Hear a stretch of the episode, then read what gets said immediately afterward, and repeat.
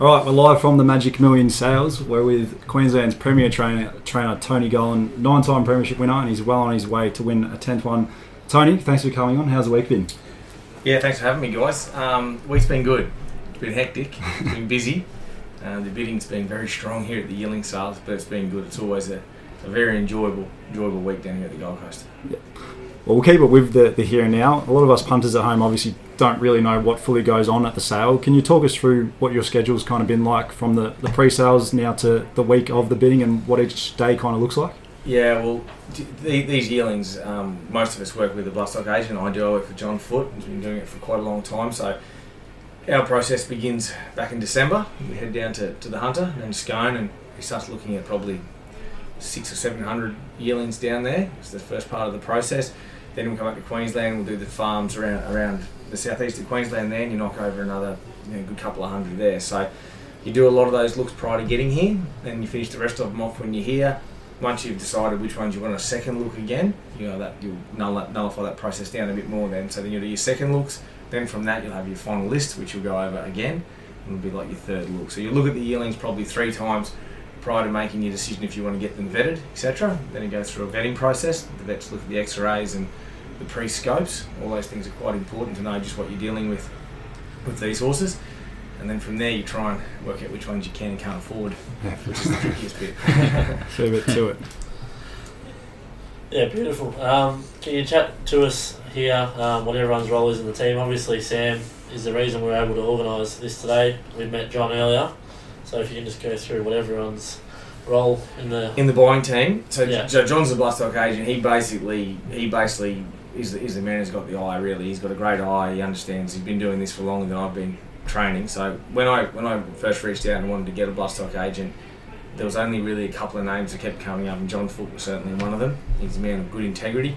Um, so it's his job basically to go through all these 1,200 horses, the vast majority of them, and then and comprise a list of, of, of what what we think we might want to have in our stable. Now that's that could be 10, 15, 20 percent of the sale, and then from there we do a vetting process. So Sam helps him the, collate all the, in the information. So Sam gets all the spreadsheets done up, make sure John's looked at all the horses, has his routine ready. So when we go to a, go to a barn. Sam tells John which ones we have to look at again or not look at again. Once John gives all the information, so Sam's sort of the walking office girl, you might say, with getting all the data together. That's that's Sam's role, basically keeping everything ordered and organised and getting that information from John then back to me. We'll work off a simple spreadsheet, Google Sheets that Sam gets up, so we all know we're all on the same page. That's sort of the buying team. That's my job to pick which ones we want to buy, buy them, and then put the owners into the horses. Yeah, and what are some of the purchases you, you've made this week, and- what are- what is the, the big things that sort of attract you towards those sorts of horses? Yeah, it's a good, it's a good question. Um, all horses we buy, or that John that John likes to buy, certainly are, are very much athletes. A lot of athleticism about them. They move very well. We very rarely see John Foote pick a horse out that hasn't got a good action and move well. Move. That's the best guess you can get at that yearling sale is how the horse presents at the walk. So we want them to walk like an athlete.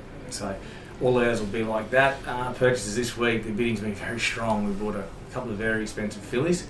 We don't mind chipping up for those fillies with our ownership group because we feel that there's always a little bit of residual value with the fillies, and Yeah. even if per se they get injured or something might happen, they mightn't get to their top ability, we can still trade out of them in time. So there's always going to be that little bit of a an out clause with, Less your pressure. purchase price. Yeah, well, there's always pressure, but there's a little bit of a an out clause with your with your purchase price. Well, yeah, well, if you go with a colt, he's worth Mm. bugger all. So that that's the trick there. But if you, obviously if you get a very good colt and you get a stallion, that's your, your ticket in the lotto, right? You get the big money. So both sexes have their residual value to a degree.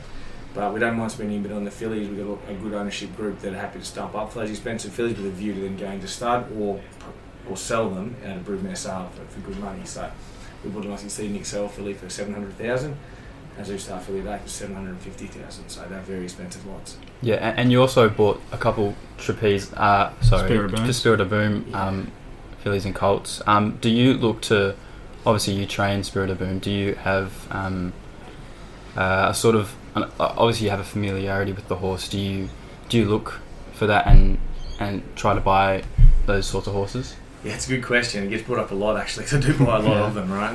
um, I often think sometimes maybe you to cut- back a bit, but they, they do such a good job. To be Yeah. honest, like, and if we can get them in the bracket we want to get them at, Love buying the Spirit of Booms that are out of good families, out of good pedigrees.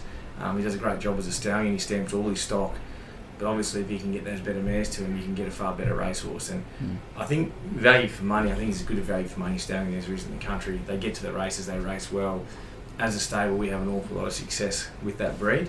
So I, I do tend to turn up and keep buying them. I, I feel I have a good knack at training them.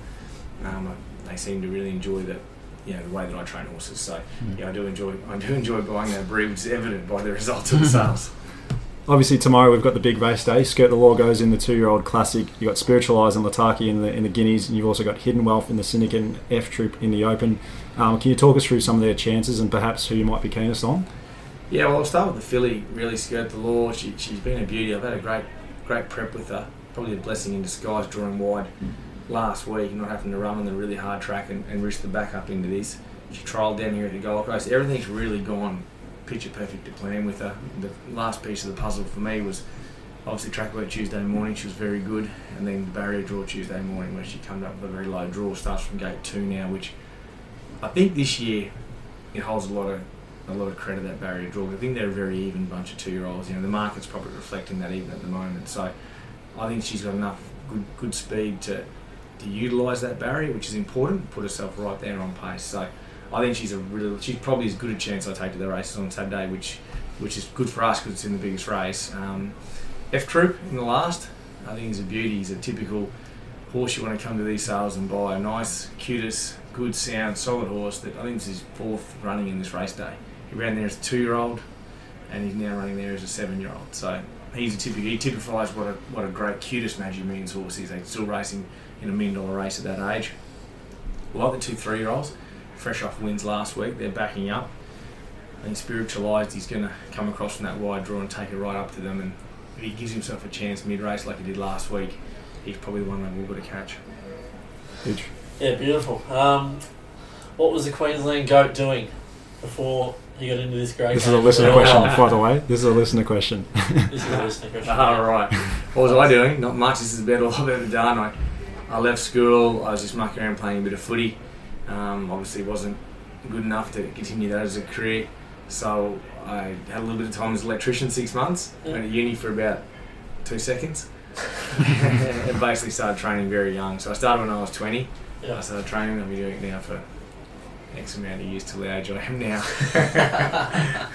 Um, we'll get into a fast five to wrap it up. I, I guess you can't answered my first question a little bit there, but obviously you started 20 years old, Toowoomba. What kind of attracted you to horse racing? Was it in the family at all already? Yeah, it was. My dad was a trainer. I've been around horses my whole life, and I, like, I don't know, like as a kid, you always wanted, you know, you wanted to follow your father around, right? Like, so it, always, it always really appealed to me. I, love mucking around with horses on weekends, school holidays, all that sorts of things. I just, I just loved them. It's a great animal, and I want, I love. Then I love the palms. I got a bit older. I really enjoyed it. I enjoy the whole. I enjoy everything there is about racing. To be perfectly honest, I've loved it since I was a kid. And, I always wanted to get into it, and Dad was always trying to hold me back a little bit because it's a tough gig, country trainer.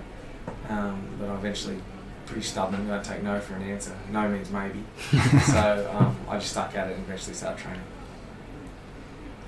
Beautiful. You won multiple big races, including Group Ones, and also won plenty of Magic Millions races. What was your favourite win of all time, and perhaps also the best horse you've trained, if they're not the same? Yeah, I think probably, well, probably my best win, my, my favourite win, was probably Cronulla in the ten thousand.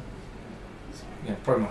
I wouldn't say my. Yeah, probably is my favourite track. Doomben. I race there so often. I just love it. It's so reliable. But they're my two best horses. You know, put me on the map. I wouldn't be here talking to you guys in the podcast if those two horses or their mother, for example, I trained prior to them, didn't come along. So to see them two fighting out of Group One, you know, in, in the Cronulla, uh, that was pretty pretty amazing. It was early on, relatively early on in my career. It wasn't that early. I'd done plenty of hard yards to get to there. But, um, it feels like things have accelerated a lot off that. You know, that was 2014. I think things have come a long way in that time.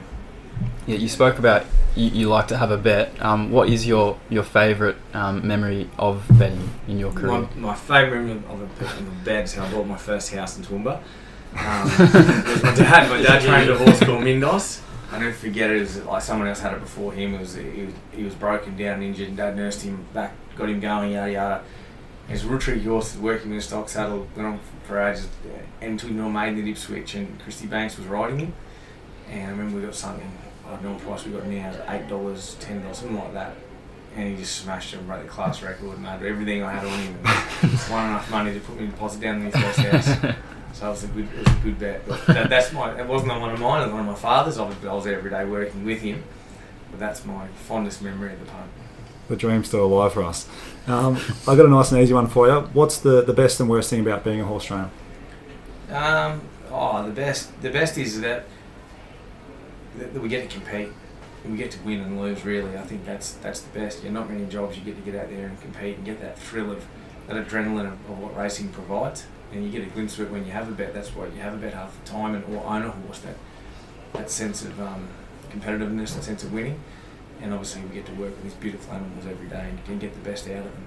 There's, there's not a whole lot I don't love about my job, to be perfectly honest. I really love being a horse trainer. That negative is are really early starts. yeah, I was going to say. You do you do get used to them to a degree. the early starts, yeah. It makes you your life's pretty structured you know, during the week. I'm I'm just in bed just after my three year old, so that tells you what time to go to bed at night. Uh, do you use any uh, ratings or data or, or speed maps to assist you with your training? And if you do, um, who helps you with that? I do it all myself. To be Yeah. honest, yeah, I do. I don't do ratings. I don't really follow the ratings, but when it comes to the Brisbane races or the metro races around here, I tend to feel I have a pretty good handle on who's who, who's who's doing what. I, I do look at a few different speed maps from a few different websites, have a look at them, and don't always agree. Sometimes I do, sometimes I don't. Just get a bit of a idea where they think the race is going to be, then I'll formulate my own sort of idea off that. But I do all my own my own form and my own speed maps, and and the riders we use we use regularly. So then we all just talk about how we're going to do things as a plan to give our horse our best chances. Hmm. Beautiful. Um, I just want to sneak one more in. Tomorrow night, it's always a great night after the races. It could be very large if Skirt the Law wins. But who is the jockey and trainer most likely to be best on ground if it's not you? That's a very good question. Very good question. If it's not me, I'd say the trainer would be Kieran Ma. Yeah, we've Dollar one. sure, yeah, it will be either one of us. Um, and the jockey, oh, that's a good one. Ryan Maloney, when he has a drink, he is often best on ground, but he's riding Sunday, so I'm not sure. I just see Jimmy Orman's taking the day off, so he might let his hair down, but uh, most of the jockeys are pretty pretty subdued, but you get a bunch of them all together at the casino tomorrow night you take That it. could be a good lead for the punters. I think it could be. Spiritualise in the, in the three year old. Jimmy Orman's taking the day off. yeah, he really loves that horse. He's very fond of him, and I know he's quite keen on him in the Guineas. So. Super. Well, that's all our questions. It's going to be a good night tomorrow. We'll be there partying at the casino. Tony, thanks for your time. Uh, good luck for the rest of the sales, and obviously good luck for the race day tomorrow. Cheers. Thanks, guys. Thanks for having me on.